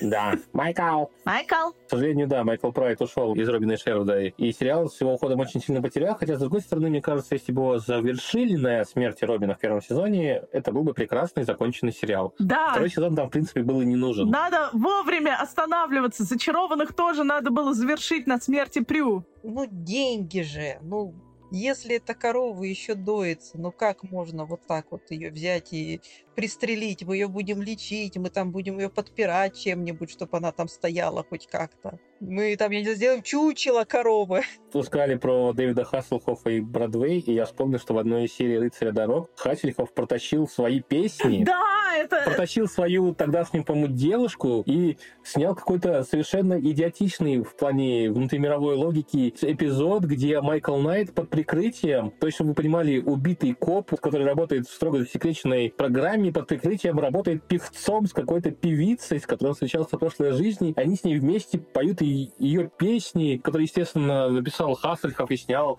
выпустил с ними альбом Night Rocker. Песни, кстати, сов- совершенно шикарные. Это я вам говорю как человек, у которого Хасельхоф всегда в плеере. This is our first night together.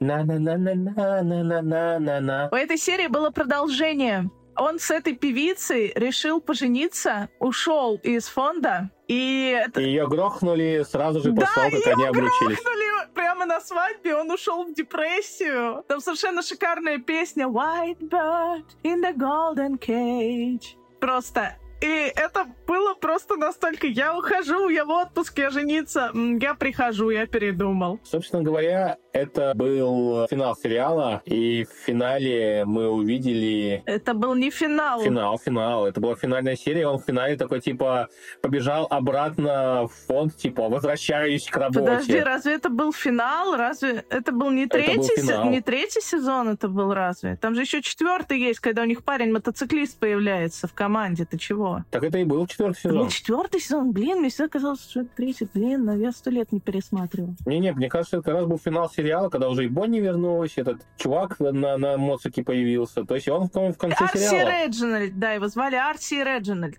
Арчибард Реджинальд третий, если я не ошибаюсь. Ты знаешь, с учетом того, сколько раз в моей жизни «Рыцарь дорог» прерывался историей Майкла Лонга и самым началом, я, честно, Э. очень сложно отсекать, где кончается сезон и начинается другой.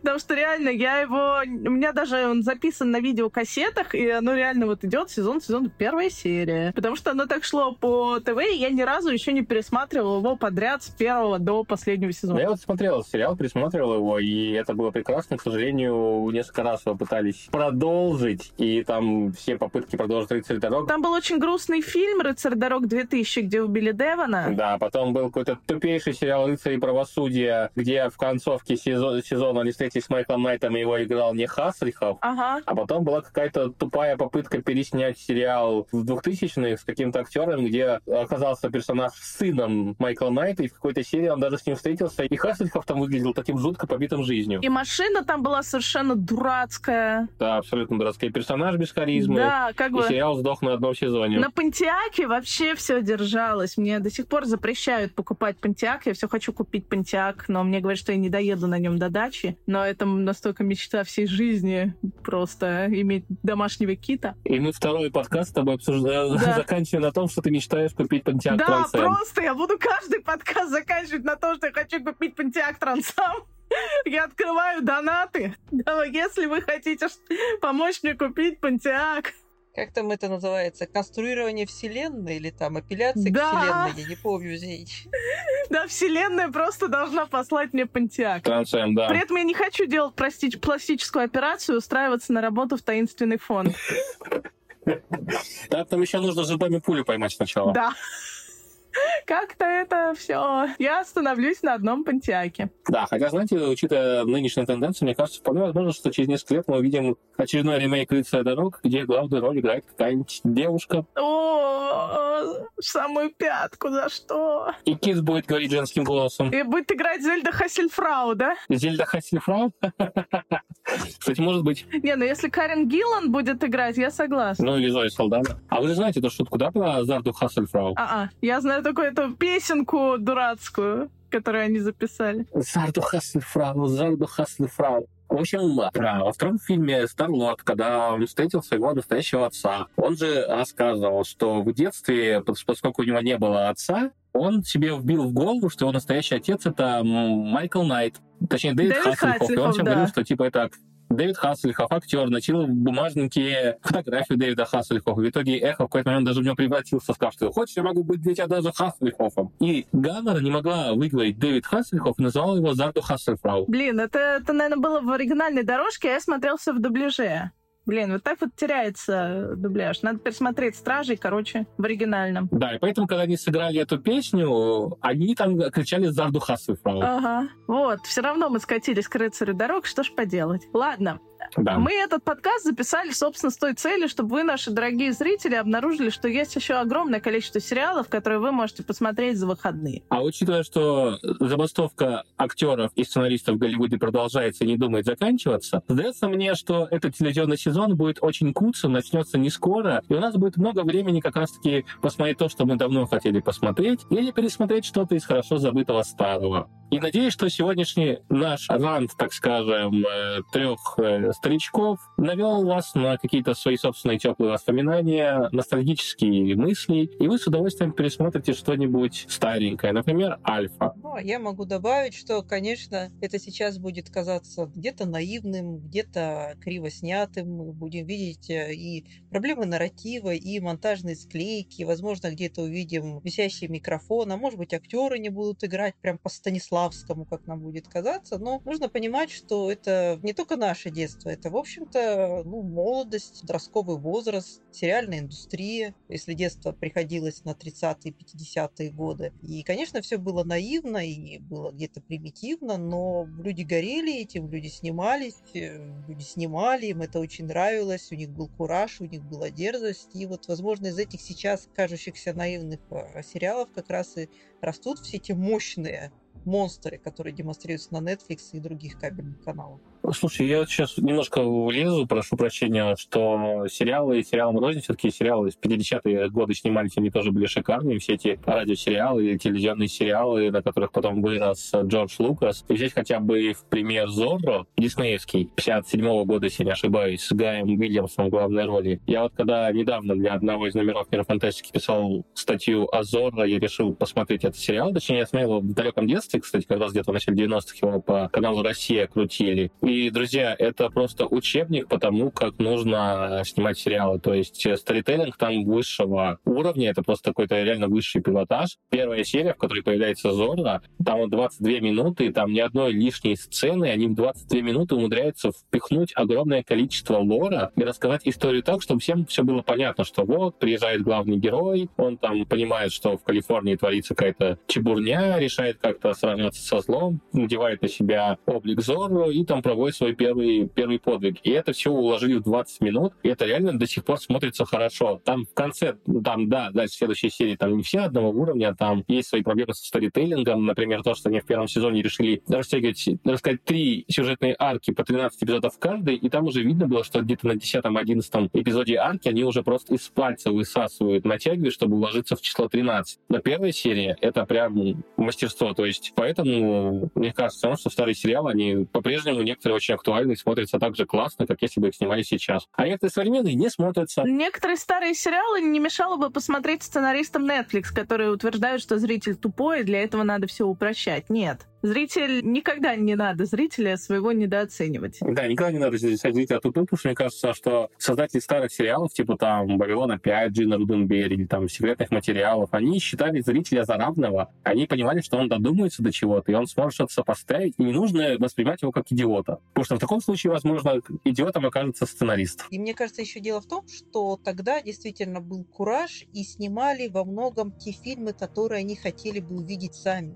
А когда подходишь с точки зрения зритель идиот, я буду снимать для него, это уже совершенно другой подход. А тут они снимали то, что хотели увидеть сами, и вот это очень заразно на самом деле, эта увлеченность, и она чувствуется даже через экран, и поэтому еще вот эти старые сериалы, они покоряют. И хорошо бы к этому вернуться.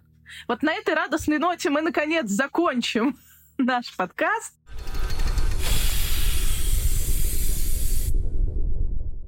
Я хочу напомнить зрителям о том, что в спецвыпуске самых лучших сериалов есть не только много потрясающих статей о классных сериалах, но и специальный чек-лист, в котором вы можете отмечать просмотренные сериалы, намечать себе варианты на просмотр и таким образом составлять себе карту, как мы в прошлом, когда у нас были телевизионные программки в газете. Что ж, спасибо вам за то, что были сегодня с нами. Слушайте наши следующие выпуски, читайте наш журнал, следите за нами в соцсетях, посещайте наш сайт и помните, что мы все еще живы. Да, с вами сегодня были Елена Щетинина. Алексей Он. и Мара Руднева. Смотрите хорошие сериалы, читайте книги, любите фантастику. И слушайте нас, читайте нас. И, возможно, когда мы запустим свой видео стриминг, смотрите нас тоже. Всем фантастической недели. Пока! Пока. И не забывайте скидывать нам донаты на Трансэм.